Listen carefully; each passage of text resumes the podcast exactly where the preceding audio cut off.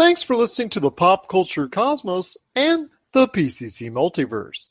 Check out more great podcasts today on one of these awesome affiliate networks. You're listening to a Weeby Geeks Network podcast. You're listening to the ESO Network, your station for all things geek. The Tangibound Network. Check it out. TangiboundNetwork.com. Listen to this show, the latest episode, every time. A proud member of the Gonna Geek Network. The opinions expressed are those of each individual. Check out all the other geeky podcasts over at GonnaGeekNetwork.com and get ready because geekiness begins in three, two, one. On this week's episode, was Princess Leia going to be the last Jedi? Are there any hits at the box office this weekend? And could there be a new number one TV network?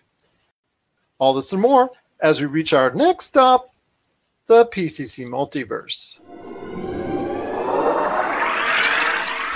Don't be alarmed. The quasi shimmering light before you is a trans dimensional gateway to other worlds, other voices, other thoughts, and other realities. Up feels like down, and down feels like the number seven on a Wednesday morning. Don't worry, that quivering, blood boiling sensation under your eyebrows is all a part of the charm. Welcome to the PCC Multiverse. And we're back with another episode of the PCC Multiverse.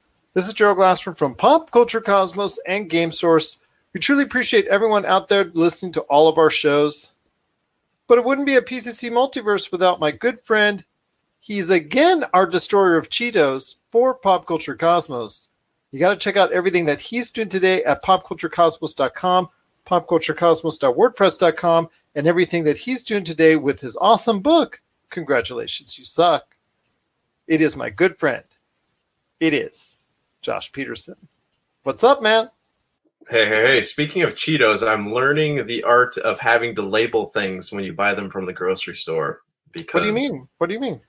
Because when you buy Cheetos and people eat them, but they're for you, so you have to keep buying more Cheetos. Thus, you have to go buy a label maker so people know that they're your Cheetos. Like, I can't destroy Cheetos if I don't have any, is the point I'm trying to make. Well, I'm in a house of two daughters who have high metabolisms and just love to crunch and chew on pretty much anything that's in the fridge. So even if it's marked for me, you know what? They always come to you and say, Dad, can I? Uh, go ahead, honey. You can have it. Can't resist. Yep. Can't resist. Can't resist the kids asking. What can I say? But it is going to be a great episode we've got for you today. We've got a lot of stuff to talk about when it concerns Star Wars, because we're going to be talking about Princess Leia and The Last Jedi, or As The Last Jedi, I should say. We'll be talking about that possibility that was once out there for the Star Wars universe coming up here in a few minutes. Plus, Jessica Boggs from the TVRatingsGuide.com and her show, Jessica's Show, she's going to be stopping by with her November TV update, talking about all the broadcast networks, talking a little bit of cable, talking a little bit of streaming, plus also as well, we contemplate the numbers are trending in a different way than possibly the first time in many, many years. In fact, it may even be a first, in that there's a certain network that could be a brand new number one broadcast network on television. The numbers are trending that way, and we'll talk more about that coming up here later on in the program. Plus, also as well, Josh and I are going to be talking about some good stuff when it concerns a video game that could be the sleeper hit of the year. You may not know about it, but I really think if you're a PC gamer out there, you really should listen to what we have to say later on in the program as well. But my friend, there is a crowded, crowded, crowded, jam packed weekend of movies coming at the box office. I mean, we've talked about before about movies and the streaming market and how movies are, you know, less and less movies seem to be coming out. But then we have weekends like this where there's not one, there's not two, but there's three movies that are coming out, all with big aspirations this weekend at the box office. And in the middle of everything going on with Terminator Dark Fate and its disappointing performance, the Joker still riding high and could possibly become the first R rated $1 billion movie of all time. Plus, also disappointments that are out there from Maleficent, Mistress of Evil, Zombieland 2 Double Tap. That did okay. The Addams Family did okay. Harriet, the biographical movie based on the life of Harriet Tubman, that's doing pretty good at the box office, above expectations. So there's all these movies that are out already, but thrown into the fray are three new movies that are trying to vie for number one at the box office. I want to hear your thoughts first on Midway. I don't know if you remember the old 1970s movie that was based off the actual battle at Midway, but they had this old war movie back, like I said, in the early 70s and whatnot.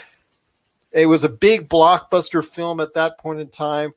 Roland Emmerich, once again, after the disappointing returns from Independence Day Resurgence, looking to see if he can find the same kind of magic with another big catastrophic type film where I believe it recreates the somewhat of Pearl Harbor and then also the Battle at Midway. So I want to hear your thoughts on this star-studded cast going ahead and being a part of this movie, a remake of Midway. I'm actually kind of interested in this one because you don't really get a lot of war films anymore. I know Midway and there's 1911. Is that the one coming out, the World War One film? So I'm excited about both of those. Like uh, Midway, kind of has like this Pearl Harbor vibe to it, and I know it's kind of in the same vein as that film. But like, you don't get a lot of historical flicks anymore. Like, you just don't. Like, you you know, back when like Saving Private Ryan came out, you'd always have a movie every year, like Braveheart, Gladiator, whatever it might be. You don't get a lot of movies like that. So anytime something a, a historical uh, movie comes out, I'm always really excited to watch it the fact that it's done by Roland Emmerich though makes me question: is it going to have a story, or is it going to be just a lot of things getting destroyed?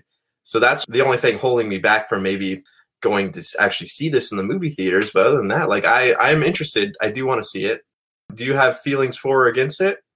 I mean, I saw the original 1970s movie, and that point in time, it was it was a disaster film. Obviously, tried to recreate the events in a Hollywoodish fashion, somewhat. There are some tropes in that particular film at that point in time that you probably wouldn't recreate at this point in our movie and in our culture. But I don't know, man. I mean, you know, Roland Emmerich, if you're going to see it, it's probably best to see it in the form of, of a theater because it's probably big, wide lensed, a lot of explosions, CGI. It probably doesn't do itself justice if you're seeing on a smaller screen.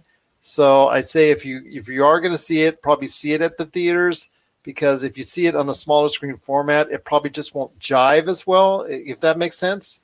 Yeah, because I feel like a lot of Roland Emmerich stuff isn't meant to be seen. Like you said, it's not meant to be seen on the smaller screen, especially like with the explosion. I, am what kind of because is he one of the ones that uses like an actual uh, film camera still, or does he use or he does the IMAX lenses, right? I believe so. Yeah, because it, it looks like from the trailer that I see, it's pretty wide lens. It's pretty you know the the land it, it's just it's it seems like it's very wide in the way it wants to go ahead and present its imaging. The cinematography itself poses itself to a lot of distance shots and things of that nature even at cgi and all that because the fact that i think you want to get a handle on this type of scope of battle that you're you're seeing as far as not only from the air but the sea as well. Yeah it just it feels like a very large scale film. I mean i like I said, like I would like to go see it in the movie theaters. I don't know if I will get to, but it does have my interest. It is something that I would like to watch, you know, especially in this time where we don't get, you know, like I said, we don't get a lot of films like this anymore. So between this one and, you know, 1911, I do, they're two films that I am very I mean, 1917. 1917. They're two films that I am very much interested in. I think I'm more interested in 1917 because of the fact that World War One doesn't get as much coverage or hasn't over the course of our lifetimes, both yours and mine, in the history books. It really, I don't want to say it gets kind of forgotten about, but it's not presented very well or hasn't been presented very much, even thought of or even remembered as much as World War II, which has been done so much in remembering what went on in that cataclysmic war and that cataclysmic battle worldwide. I would like to see what was going on in World War One a little bit more. So 1917 appeals to me a little bit more, even though it's from a British perspective. I'm not able to relate as much, if that makes sense, because you know obviously that's that's our our listeners in the UK can relate to that more than they would Midway because that effectively deals more with with American forces and things of that nature. So I was still am more intrigued by seeing 1917 than Midway. I don't know if I will catch Midway. I'm kind of eh, on the fence about it. I mean, if I do feel like I'm in a mood and I want to see something like that, maybe I'll go check it out. It's getting eh, not that great of reviews simply because the fact it looks like a disaster movie type format, the way it's structured. I mean, Irwin Allen probably, if he was still alive today, would probably be very envious of the type of scope that you could go ahead and recreate with CGI and all that. But I will say this that it is of the three new movies the least expected to perform well at the box office. In fact, right now it's being targeted right between 10 to 15 million dollars, which would be a big disappointment. As you and I both know, that looks like that movie was very expensive to make. So it looks like another heavy loss for the movie studio. And I'm not even sure why you would greenlight that anyways over some other stuff that maybe would be done on a smaller scale, which would be not only more cost effective, but might, on the slight chance, get a larger audience as well. You're listening to the Pop Culture Cosmos. Don't touch that dial. Wait, do, do people still use dials? For the latest news and information, analysis and opinions on the Los Angeles Lakers and the NBA, check out the Lakers Fast Break podcast today on wherever you get your podcasts.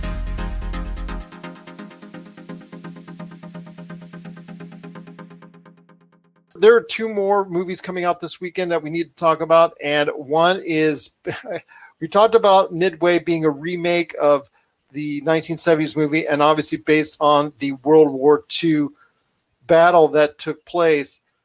Also, this weekend is a movie, somewhat to an extent, based off of a song from the late George Michael, and that is Last Christmas, with a whole bunch of George Michael songs, and and there's a new even a new George Michael song that has been released posthumously this week. So it's very interesting if you're a George Michael fan. I know Emilia Clarke has been getting raised for her role, but the movie as a whole has been deemed okay. It's got that love formula that I think a lot of people like to go ahead and see. It's a date movie type feel, got a little bit of that holiday feel as well. So I want to hear your thoughts on Last Christmas. Do you think this is going to be a good tribute to the late George Michael? Do you think this is a proper tribute to his work? And do you think this is something that a lot of people will go see at the box office? I was just actually just reading about this. And I heard that there's some kind of twist at the end that everyone keeps spoiling, and Emilia Clarke was kind of like lashing out on social media about it. I think it looks like a fun Christmas movie. We don't. She is not the person you want to get mad because she's got some dragons that can breathe fire on Oh, you. tell me about it. She's got a whole fan base too. I'm sure on you know Twitter would gladly rise to help her out if she needed it.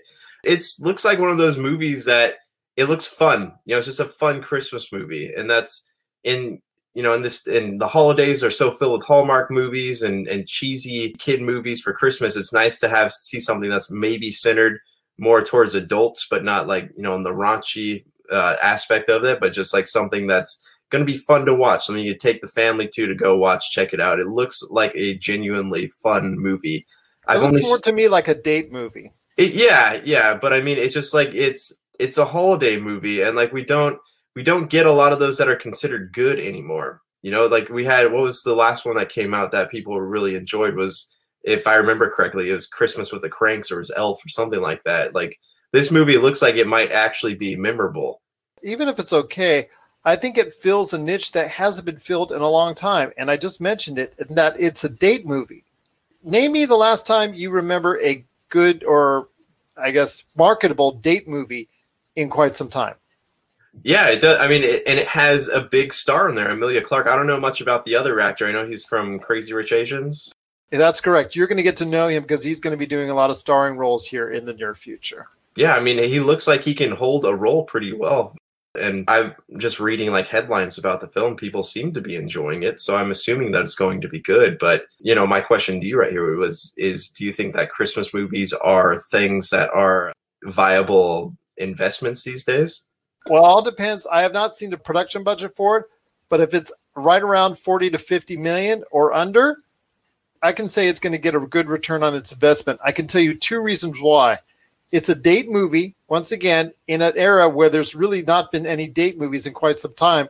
And it's also a early release Christmas movie, which will still be there in theaters. So whether you like it or not, it's going to be in the movie theaters for quite some time, at least through the end of the year. So you're going to have it. It's you know as, as opposed, let's say Terminator: Dark Fate. Terminator: Dark Fate came out last week. It's already not doing very well. It's already getting cut. It's already getting cut. It's already being removed from theaters. By the time the end of the year happens, it's already going to hit the budget screens. The same thing with Doctor Sleep. Doctor Sleep, it may outperform Last Christmas this week, but over the course of time, this could be a situation where you have the same thing that went on with Hugh Jackman's film. Remember Hugh Jackman's films with the musical that he did, The Greatest Showman. Yes. Okay. Remember Oh, with yeah. the remember with The Greatest Showman, it had a decent opening, but it wasn't number one.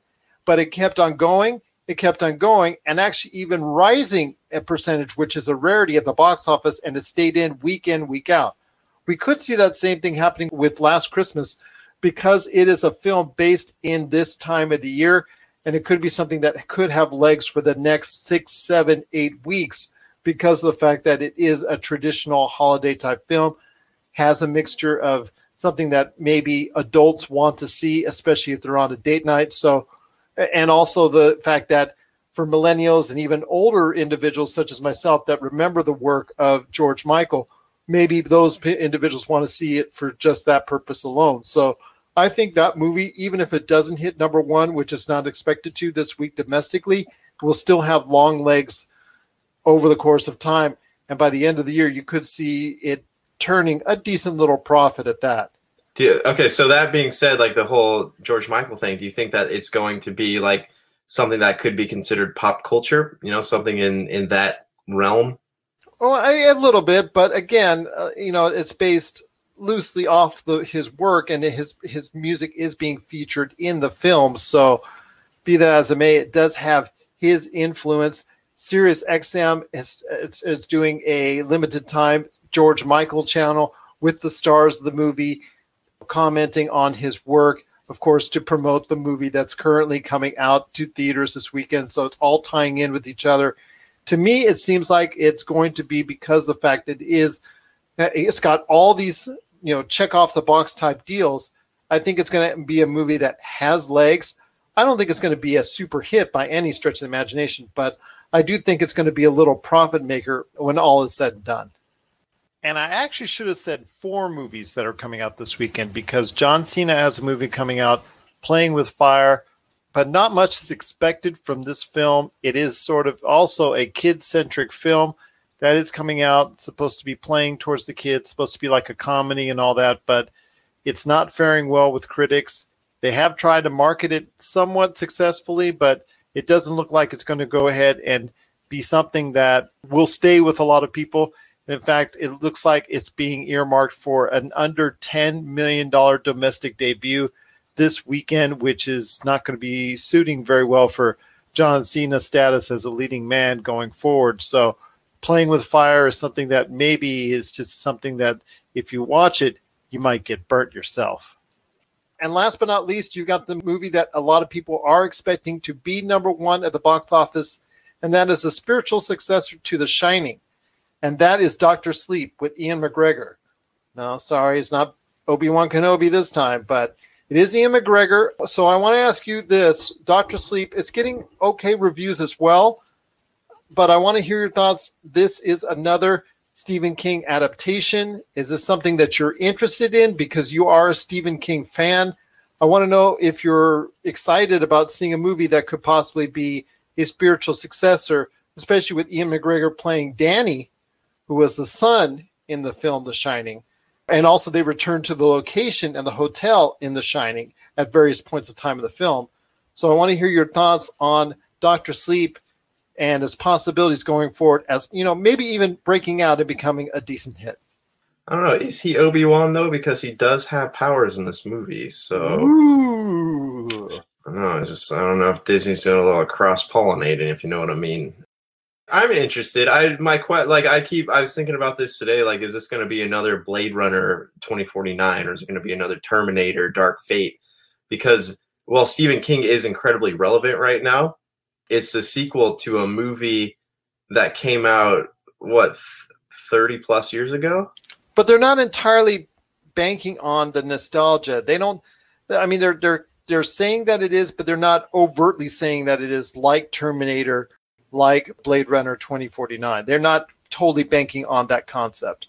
In fact, when you see the commercials, you wouldn't know it was. It's just in the it's just as far as the reviews and the articles leading up to it and the interviews that they say, yeah, this is what happened. It's based a little bit from the events of The Shining and whatnot. But when you're looking at the commercials, you know, if you've never seen The Shining, you know, you would never know it's it's leading it from the events of The Shining.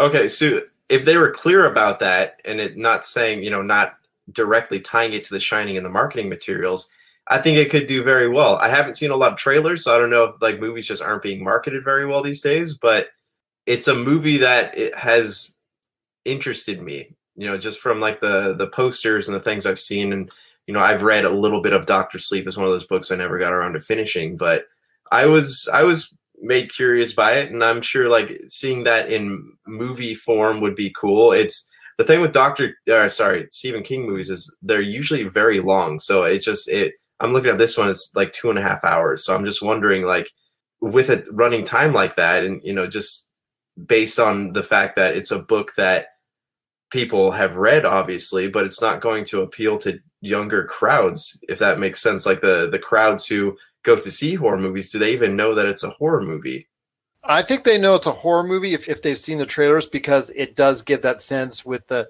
the creepiness and the scare factor a little bit how much to an extent i'm not quite sure because even in the imagery, yeah, it does point to the same hallways as was shown in The Shining and the hotel and all that. But eh, you know, if you've never seen The Shining, you would not know it was relating to The Shining unless you actually go see the film. So I guess they're kind of like loosely dropping hints as far as the marketing material is, but they're not overtly saying it, which I think is a, a pretty good thing because they've seen what happened with Blade Runner 2049, which didn't quite meet up to expectations financially, even though the movie was, again, so brilliant, as we always say.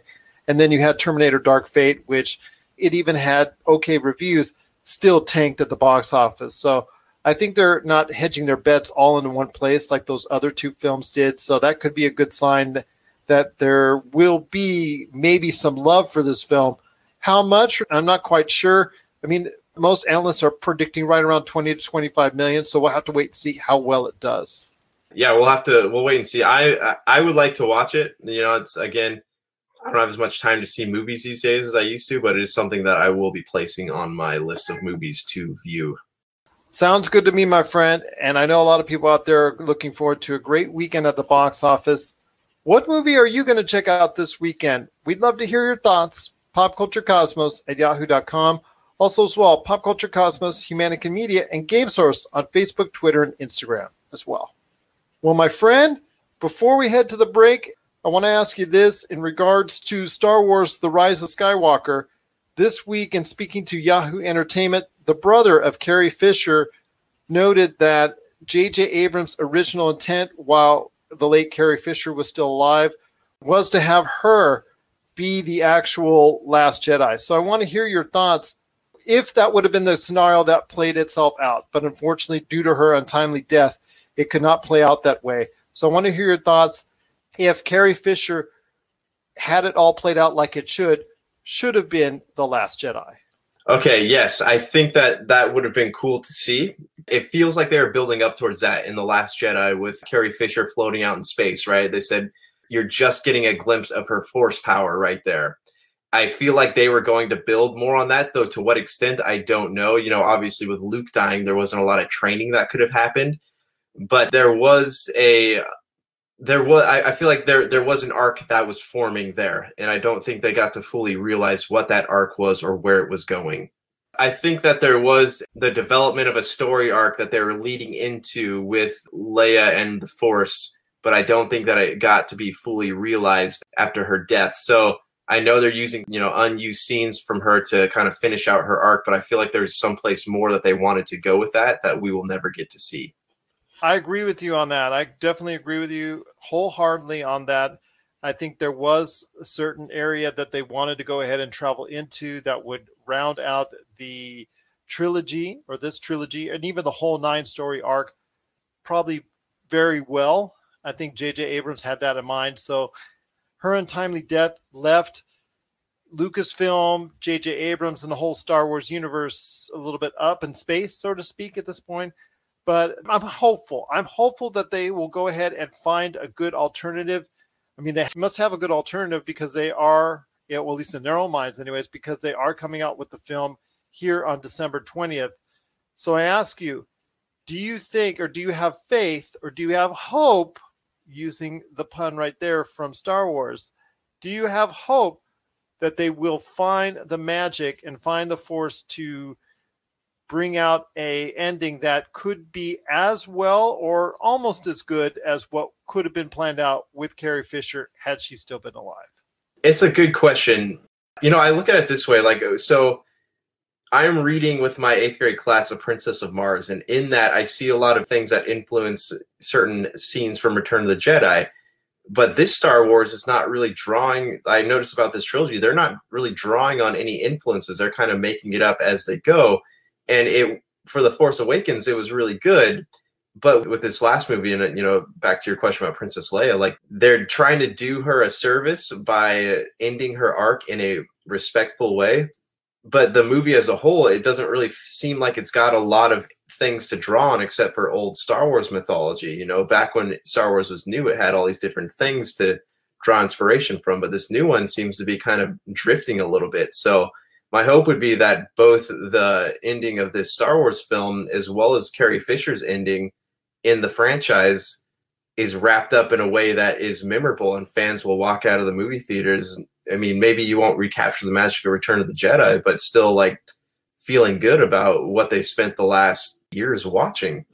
I hope so, my friend. I hope it will be worthwhile. I've already got my tickets for it. I know you're very interested in going checking out Star Wars The Rise of Skywalker when it hits theaters the weekend of December the 20th. I do want to say if everybody out there give it a chance. I know The Last Jedi left a bad taste in a lot of people's mouths. I know the death of Carrie Fisher has hit hard with a lot of people out there, including us here at the Pop Culture Cosmos. Reading the interview that took place this week with Carrie Fisher's brother, know, it was nice to see that they did have great plans to have her as a central focus as the Last Jedi in the Star Wars series for this nine story arc. It would have been an awesome way to finish and complete this whole story uh, Star Wars mission. But at this point in time, we're going to go ahead with Plan B, and hopefully, with J.J. Abrams behind the director's chair, it could be a good enough Plan B to make everybody happy, and hopefully, it will continue to provide more good feelings after what's taken place over the past few years that have been up and down in concerning the Star Wars universe. So I'm hopeful for a good ending that will satisfy the majority. It's not going to satisfy everybody because as we see with The Last Jedi, there are a lot of people out there ready to go ahead and spout off on the Star Wars universe. But I'm hopeful, I'm hopeful that there will be a good ending to the Star Wars saga and that the Skywalker saga will get the justification it deserves. What are your thoughts out there on Star Wars Rise of the Skywalker when it concerns Princess Leia? Were you disappointed when you read the comments by her brother that she was going to be earmarked for being the last Jedi? Share us your thoughts, popculturecosmos at yahoo.com. Well, coming up next is our good friend Jessica Boggs from the TVRatingsGuide.com and Jessica Show. She's going to be coming up right after the break with her November TV update. And we're going to go ahead and project out a possible winner in the broadcast ratings. And there could be a new number one in the battle between NBC, ABC, CBS, and Fox. All that and more coming up right after the break. This is the PCC Multiverse.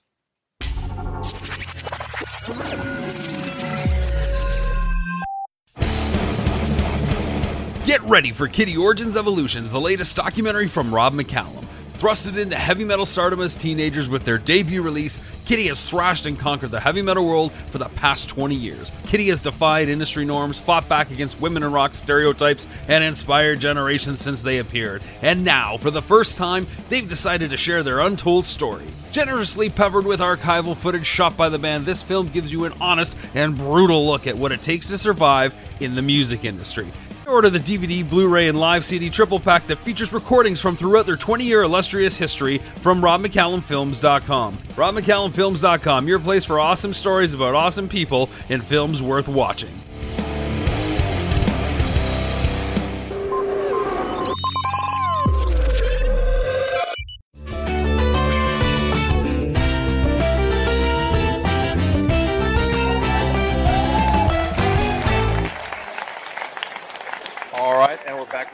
Gerald Glassford coming right back at you here from the Pop Culture Cosmos.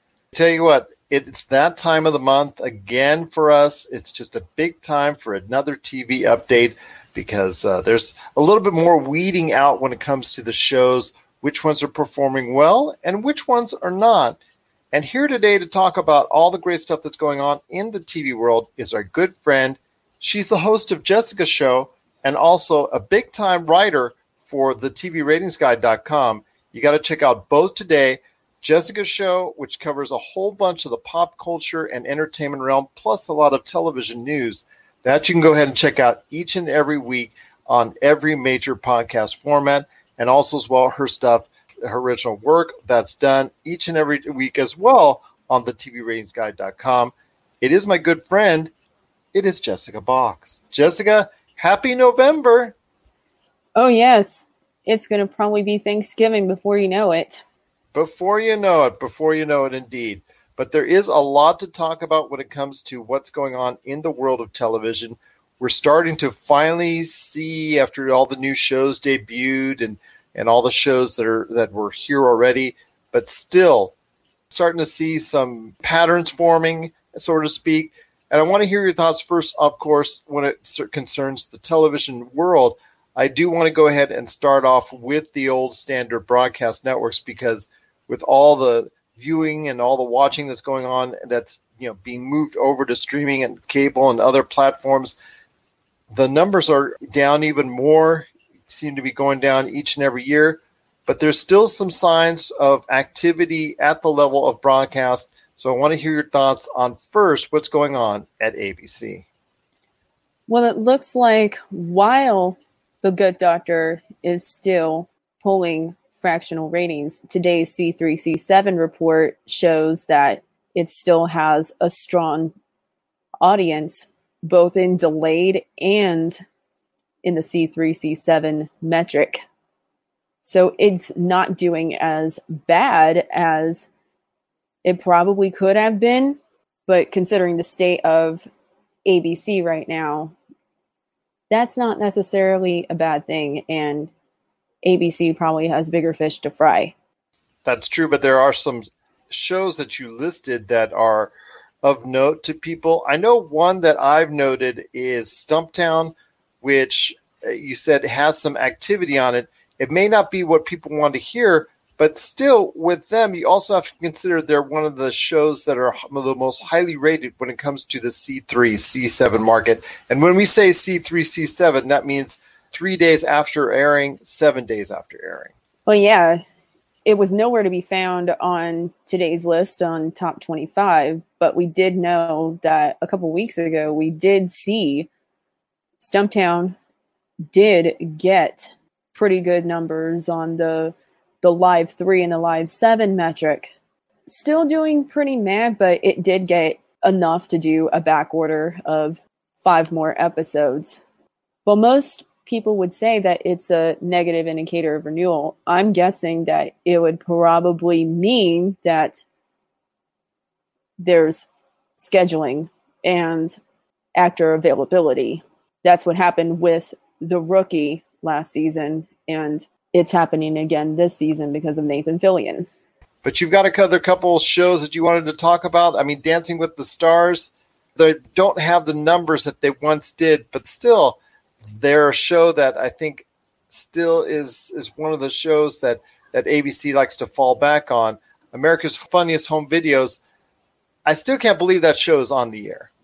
Speaking of America's Funniest Home Videos, like Sunday Nights was at a point nine, and the bump did not translate to the rest of the shows. The rest of the shows got 0.6, 0.6, and then the rookies 0.5.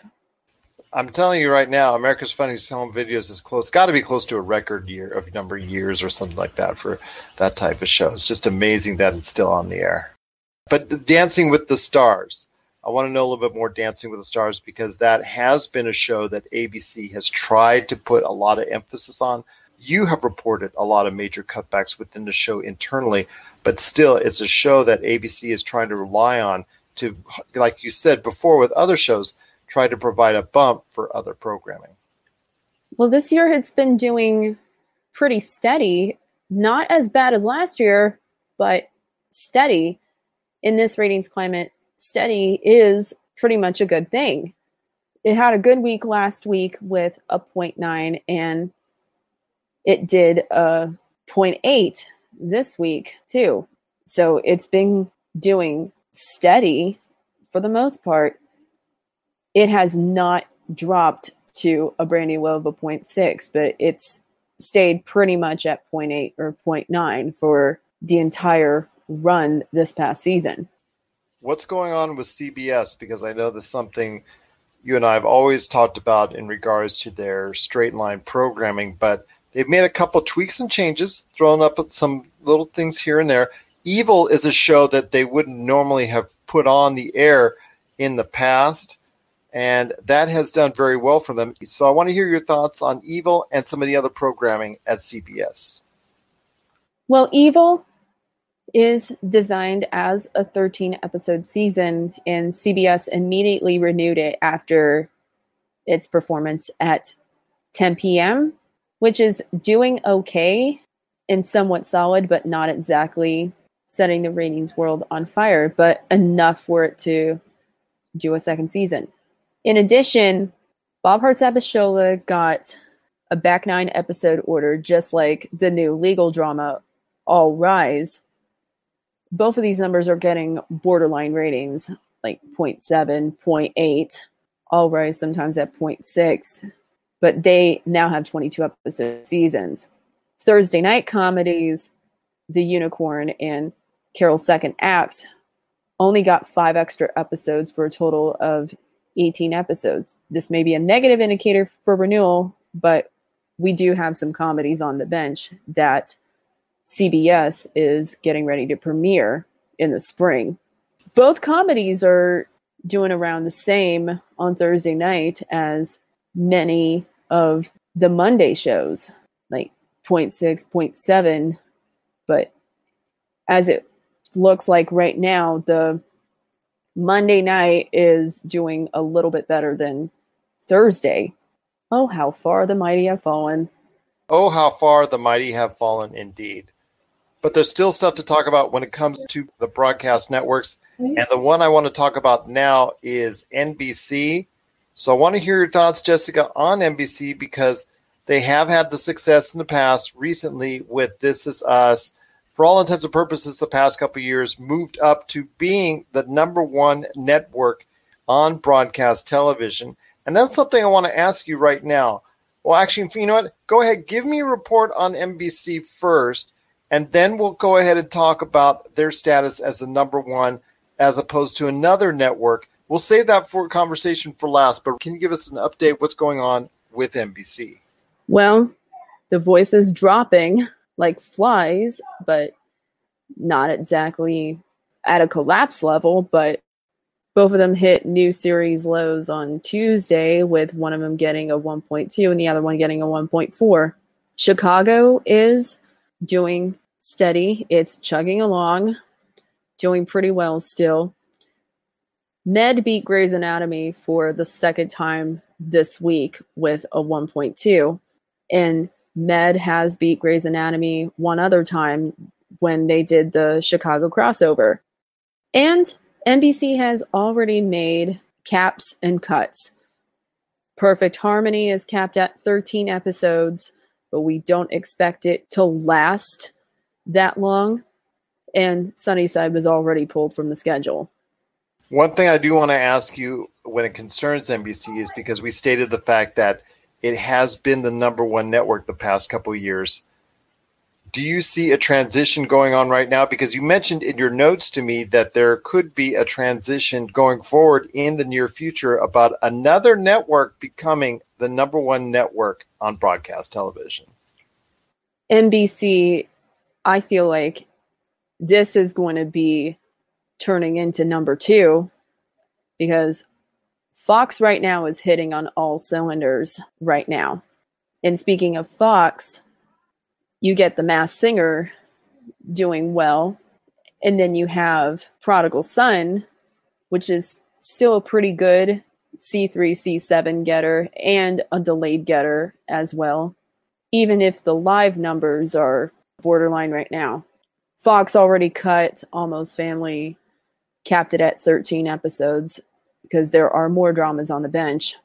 So there looks to be a change possibly on the horizon as far as the overall number one network on broadcast television. And it looks to be coming from Fox. The journey for Fox has been a long one uh, from a fledgling network to what we see nowadays. So it's kind of a good thing to see their perseverance is now finally paying off. They're finally going ahead and not only competing at a level that's consistent with the other three big networks, but they're now possibly, maybe, could be on top when everything is said and done and the numbers finally roll in for the entire season. So, yeah, Fox is likely to be number one because they also have the Super Bowl in addition this year. Always helps to have the big game. All right, we talked about ABC, CBS, NBC, and Fox. We're coming to it. Your favorite network but not mine. And not a lot of other people's as well because of the ratings. That's what I see. It's the CW. But I want to hear your thoughts on what's going on with everything at the CW. So Batwoman and Nancy Drew both got picked up for a fullback orders, just like Dynasty did and Charmed did last season, which is no surprise. This is more of like a positive indicator for renewal. And I'm thinking also the ratings are because they are so low that CW is thinking about, okay, this is irrelevant now, but at the expense of other shows. Now, the number one show currently has hit a new low of a 0.4. I don't see how that's good for CW, to be quite honest. Once again, I'm talking to my good friend Jessica Boggs with her November TV update.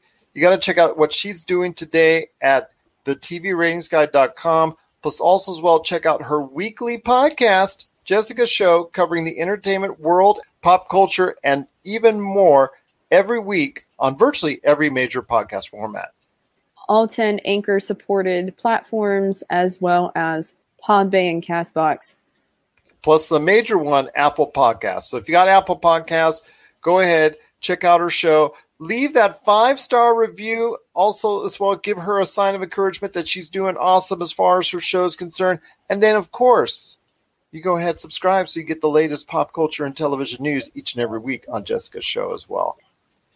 How about that for a promo? Oh yes, yes, yes, yes. Okay, okay. Just trying to help out a fellow podcaster there. There's still a lot of great stuff to talk about in the realm of television, but one last thing I want to ask you, and that is what's going on in the world of cable, because there are still some major shows which a lot of people still look towards to as moving the needle, you know, bringing in the numbers. I know AMC, I know FX. There's still channels which a lot of people tune into. So I want to hear your thoughts on what's going on in the world of cable. Well, it looks like also, according to the Live 7 ratings, you see that American Horror Story nearly tripled in the ratings, as well as The Walking Dead going up a few numbers with a gain of 68%. That's a very encouraging sign because we have only seen a major downward trend. You and I have discussed it. I've discussed it at length with Daphne Matthew of the Walking Dead fan base. So that is definitely an encouraging sign for those fans of The Walking Dead. It definitely is. But then again, that's only like a 68% gain, even with the downward trend overall. But I'm guessing a lot of these viewers are s- switching over to delayed viewing and in streaming. As- but she's also mentioned that the fact that AMC offers, if you buy their service, that you can see the, show a day ahead of time, that might play into a factor as well. I agree. Then we also have what we call the wrestling wars, where you have Monday Night Raw apparently taking the crown over other two wrestling shows on cable. Yes, they do have NXT, their own brand NXT, on Wednesdays, competing against All Elite Wrestling. Now, mind you, All Elite Wrestling being that they're just a startup organization, anything is really a positive for them. They are beating NXT each and every week on Wednesdays, if, if I'm not mistaken, still to this point in time. Is that correct? That is correct as of last week, even though the numbers were down a little bit, so was NXT. It's going to probably go up this coming week. That's a good sign, hopefully, for both those organizations as they move forward with their shows on Wednesday. With Raw, the you know the ever lasting show that has been for so many years, their numbers have been dwindling over the past few years, but they are still one of USA's, if not USA's, marquee show that they rely upon each and every week. So, how are the numbers trending so far this season for Raw? So far, it's pretty steady. Sometimes it goes up, sometimes it's down, but overall, it's pretty steady in the 0.7, 0.8 range. Though, not too bad.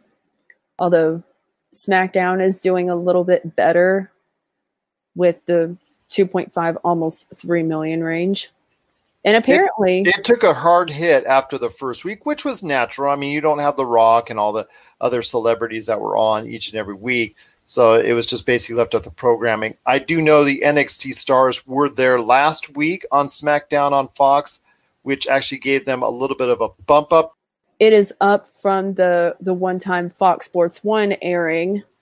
The Fox Sports One airing got like a 0.29, and that was due to the World Series it shot back up to a 0.8. But I tell you what, it's still interesting to see how this is all playing out when the NXT, which is, well, basically it's their developmental, for lack of a better term, organization that they have, something that it will continue to watch over the coming weeks as far as the battle on Wednesdays between All Elite Wrestling and NXT. All Elite Wrestling is still doing right around a million viewers, if I remember correctly. So I think that's a positive for them going forward. I think TNT is happy if it stays right around a million or it goes back up to what 1.3, 1.4 that it was before. So so hopefully that'll remain the case, and hopefully we'll see more great things to come in the world of wrestling. But my friend, I got to talk to you about some good things going on with the world of streaming with Disney Plus right around the corner at the time we're speaking there's a lot of streaming options for you out there.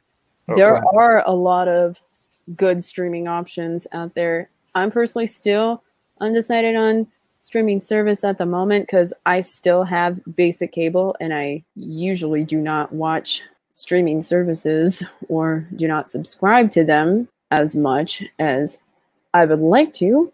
But you're interested, aren't you? I mean, as an individual out there, like many others who are now have been influxed with a, a ton of streaming service options out there. I mean, off the top of my head, I'm just going right here. Netflix, CBS All Access, Peacock is on the way, HBO Max is on the way.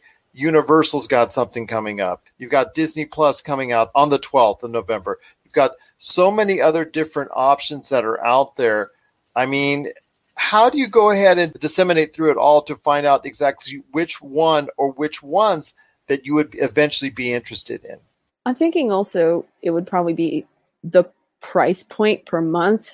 But either way, this cost of streaming will probably far outweigh basic cable per month. It's still a whole lot cheaper per month if you pay for like a bundle of like streaming services versus paying your basic cable bill generally but do you have any in mind that you're looking towards too?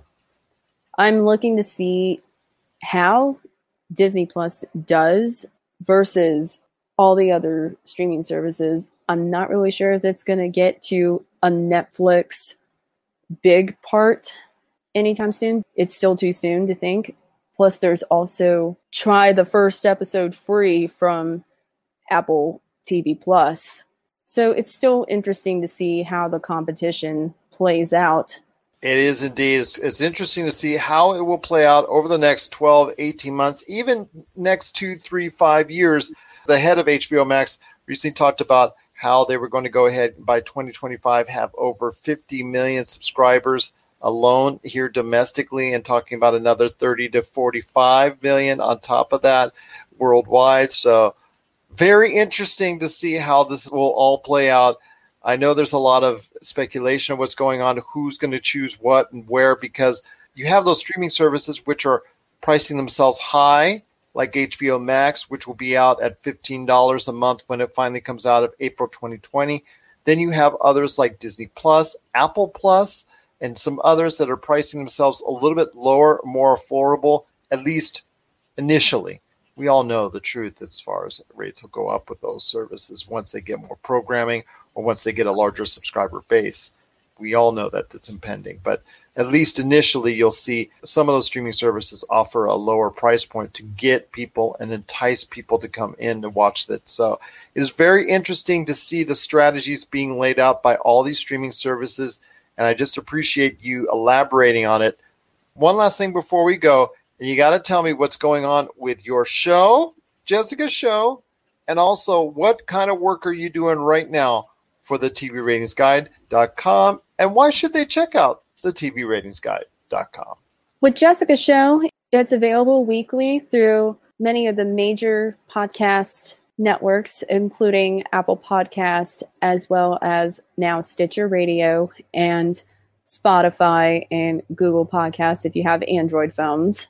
And so I basically talk about broadcasting cable, like as it goes week for week, as well as some other topics. This past week, I was talking about the Halloween episode that was two weeks ago. Plus, also, I did a poetry reading, and I've read the latest episode of Network, which is available Sundays on TV Ratings Guide, and that's usually posted at 8 p.m., as well as Writer's Block on Thursdays at 8 p.m.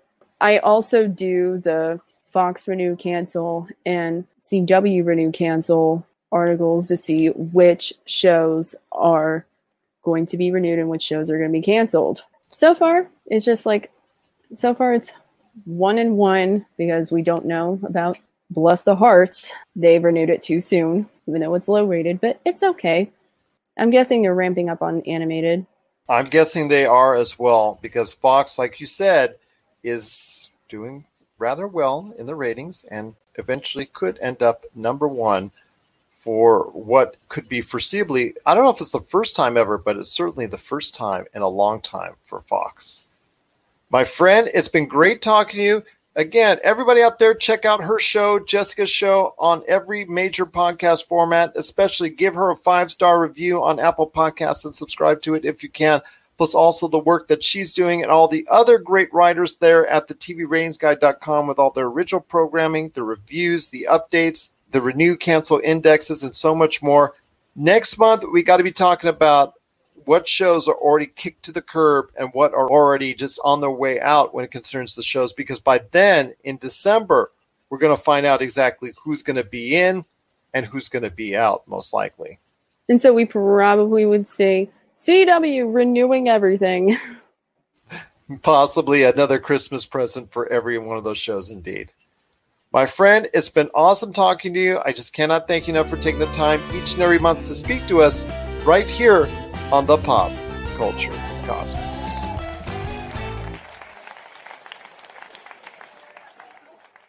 If you need your video game fix, be sure to check out Retro City Games. Located in Town Square on Las Vegas Boulevard or in Henderson, Nevada, Retro City Games has the cure for all your video game vices. Retro games and games for current consoles, Nintendo, Sega, PlayStation, Xbox, and more. Retro City Games has all the staples from any library and some highly collectible offerings too. So pick up a few games today at Retro City Games in Town Square on Las Vegas Boulevard or in Henderson, Nevada. Retro City Games is your video game metropolis.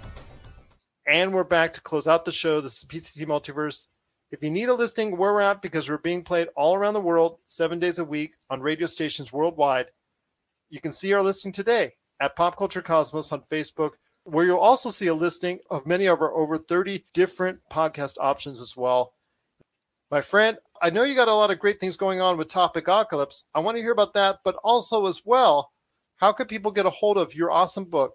Congratulations, you suck. Topic Apocalypse. You can check out our Podbean, iTunes, Apple Podcast page. We're on Spotify and Anchor.fm and a few other places. So you can check that out. Follow us on Facebook and Instagram. As for the book, you can pick up a copy on barnesandnoble.com, amazon.com, Powell's Books, and a few other secondhand booksellers. I would appreciate it if you got a copy, left a review on Amazon, and tell your friends. And then also, please send in your list of your top 10 favorite films in order Pop Culture Cosmos, Game Source, Humanity Media, all on social media, or popculturecosmos at yahoo.com. And a big thank you to Jessica Boggs from the TVRatingsGuide.com for her November TV update. Well, my friend, before we head on out, I wanted to tell you about a little game on the PC. And normally you are our PC gamers per se, but this might change that because this inventive thriller that's just been released is getting rave reviews, some of the best reviews of the year. And it's got also the coolest name of the year for a video game, and that's Disco Elysium. Have you had a chance to check out any footage, any type of info, or any type of reviews when it comes to Disco Elysium? Because I sure have, and I must say, I am impressed. So it's a top down game. It has a lot of similarities to Dungeons and Dragons per se, but it's also a psychological thriller and an investigative thriller. Not only are you researching and trying to go ahead and uncover a mystery, but you're also trying to uncover a lot of things going on in your mind as well. Would you call it like a roguelite meets Bioshock? Maybe because it is a kind of uh, different city that they're traveling through and that you go ahead and you wander through. It's about a 30 hour adventure per se. That's a long time for an indie game. Yeah, and it does have elements of point and click. It does have elements of RPG. The biggest thing about it is just the story itself and the writing is so good. A lot of people are really getting sucked in by that part alone. And that to me is, I think, is what's driving these awesome reviews and so much acclaim for what is considered a smaller independent game that I think would have just gone under the radar, would have just gone straight to the bargain bin had it not been for these outstanding reviews and and just GameSpot, IGN, you see 9.5s, 9.6, 10s that are being thrown its way. So the word's out right now. Disco Elysium. If you're a PC gamer, Disco Elysium could be the game of the year as far as from that format. I'm just hoping it gets to consoles, but I may actually go ahead and break down and might buy it on PC myself. Yeah, it's it's looking good. I didn't even know this was a thing. I actually want to thank you for sending this across my desk. No problem, my friend. But yes, it is getting rave reviews. It is Disco Elysium. And if anybody out there is interested in a different game that goes ahead and delves into a lot of things that maybe a lot of us gamers don't normally do because we're all focused on the third person shooter, the first person shooter, adventure games. It must be something that's very short. Our time is valuable. We get all that. But here's a little game that's getting huge reviews across the board. A lot of people are just absolutely loving it. So if it's going to be one of the games of the year that a lot of these publications are saying, it gets my interest and hopefully it gets a lot of other gamers' interest as well because little independent games like that, when they get noticed, they need to be supported. Yeah, I mean, because we want to eventually see indie games become the same quality as AAA titles. And it looks like we're starting to get that with the games like Disco Elysium. So, yeah, the more support we give, the more these companies are able to do. We want to see the little guys become the big guys. We want them to become the next generation of game makers. And it's always so great to see a game that's getting publicity for its greatness, especially if it's a smaller game. We see all these AAA games that are backed by huge promotional budgets. They're on TV as far as the commercials, huge cutscenes that are shown on television, videos just going left and right on YouTube, paying off streamers to go ahead and tout their wares and all that good stuff. We see it all the time. We hear it all the time and all that. These outlets spend countless amounts of minutes going ahead and previewing their games as opposed to maybe a Disco Elysium. But then every now and then a shining light comes along as far as an independent game is concerned. And that shining light for 2019 looks to be Disco Elysium. So, yes, it is a PC game. So, I know a lot of people are apprehensive about that. But if you're interested at all, please look into Disco Elysium because I think you'll be glad you did. What are your thoughts out there on Disco Elysium? Have you had a chance to play it yet? Are you intrigued at all the good word and good pub that it has right now? And are you hoping it goes to console too, like we do? Share us your thoughts, popculturecosmos at yahoo.com. Well, my friend, it's been a great episode. Cannot wait to talk more great stuff on Monday, including all the things going on in the streaming world, because you and I are going to have a special on the streaming outlets. We're going to share our thoughts in depth. We're going to break down as much as we can in the course of what the time we have for the pop culture cosmos, because Disney Plus is on the way next week. But you also mentioned you wanted to go ahead and touch on some music as well. Yes, metalcore band Norma Jean has a new album out, and I would like to discuss that album and why it has not made the Billboard charts this time. Well, that we're going to talk about all on Monday on the Pop Culture Cosmos. Any last thoughts on the way out, my friend? I think we're good today. One thing you always have, my friend, is a lot of thoughts. That's for sure. So for Josh Peterson, aka the Destroyer of Cheetos, this is Gerald Glassford. This is another beautiful day in paradise right here in the PCC multiverse. We thank you for listening. And here's hoping you have yourself a great day.